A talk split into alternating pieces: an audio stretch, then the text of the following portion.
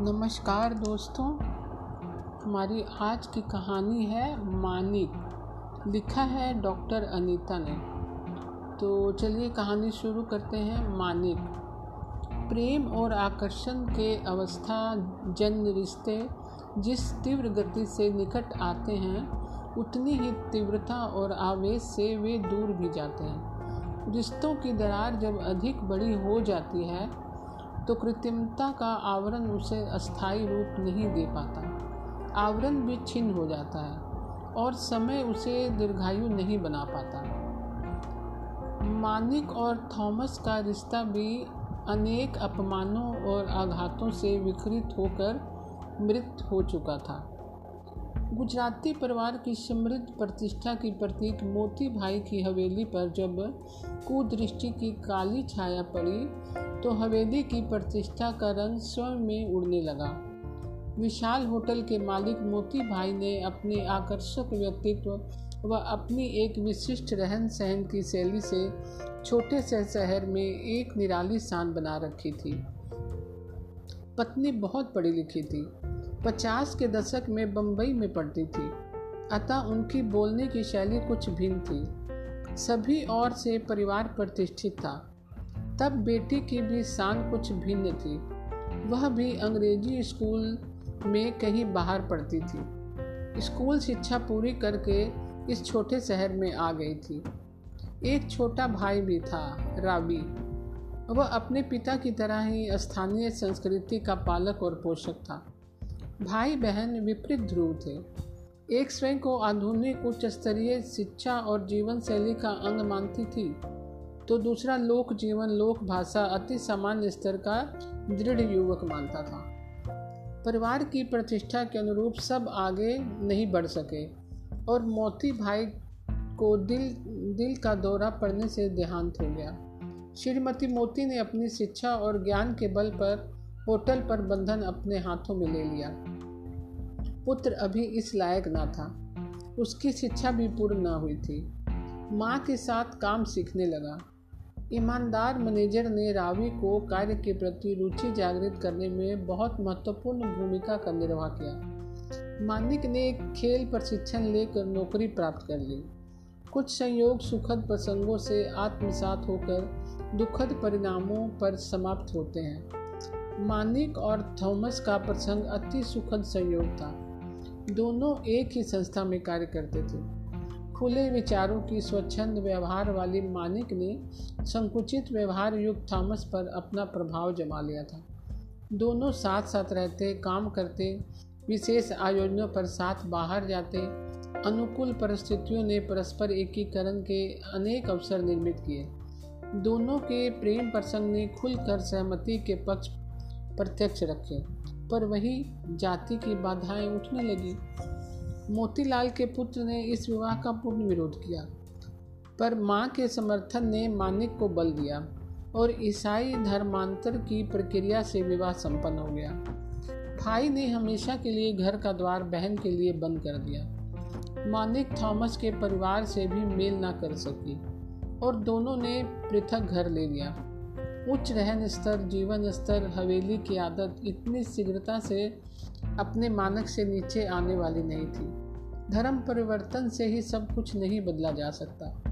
यह तो विवाह सूत्र में बंधने का, सामाजिक स्वीकृति का एक आवश्यक माध्यम था, जिसे पूर्ण किया गया था। अभी तो पूरा जीवन शेष था। थॉमस अति सामान्य जीवन शैली का युवक था। शायद दोनों में मेल जोल के कोई विशेष समीकरण दिखाई न देते थे।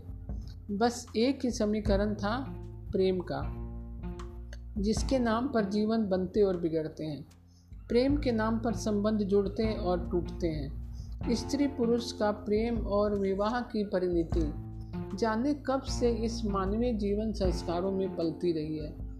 विवाह के शीघ्र संभाव्य परिणाम में संतान का जन्म भी न इच्छित है और न अनिश्चित।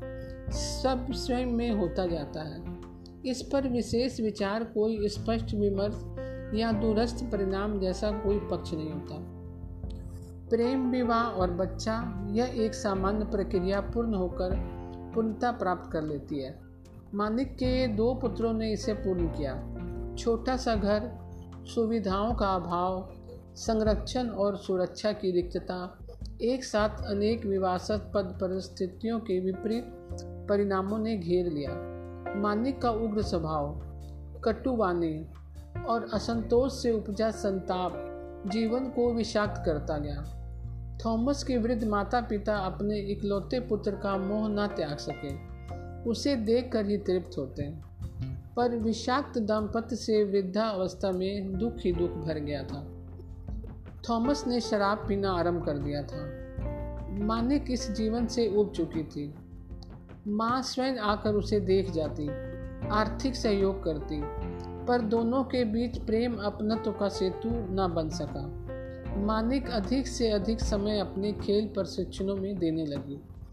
बिना थॉमस की सहमति के कार्यक्रमों में शहर से बाहर चली जाती। जब घर लौटती तो कोई ना कोई व्यक्ति उसे अपनी गाड़ी में घर छोड़ने आता था। थॉमस ने स्वयं की बाइक खरीद ली थी। शायद मानिक खुश होगी। अब वह उसे अपनी बाइक से छोड़ने लेने जाता। ऐसा लगा उलझने कम हो चली हैं, पर यह भ्रम था। घर की दुर्बल आर्थिक स्थिति को देखकर श्रीमती मोती मानिक ने बड़े पुत्र को अपने साथ ले गई। उसकी उचित शिक्षा और पालन पोषण का दायित्व ले लिया। बेटे ने घर में आकर माँ के आगमन का मार्ग खोल दिया था। पुत्र को देखने, मिलने की इच्छा ने उसे फिर अपने घर से जोड़ दिया। दीदी की दयनीय दशा ने रावी के हृदय पर गहन दुख संवेदना से कंपित कर दिया। रावी स्वयं उसके पुत्र पर विशेष स्नेह रखता था, ताकि उसे कोई अभाव का अनुभव ना हो। अपने घर की शान और वैभव के अनुरूप ही सब कार्य पूर्ण किए जाते थे। एक दिन मानिक रोती हुई घर आ गई। वह थॉमस के साथ रहना नहीं चाहती थी। कारण बहुत ही भयानक था। वह किसी अन्य औरत के साथ रहता है। मुझे शराब पीकर मारता है, गालियाँ देता है। अपनी बहन का विलाप असहनीय बन गया, बन पड़ा रावी पर। शराब का नशा था। वही रक्त संबंध का नशा उबाल मारने लगा। उस पर क्रोध का नशा बिछा गया। रात अधिक हो चली थी।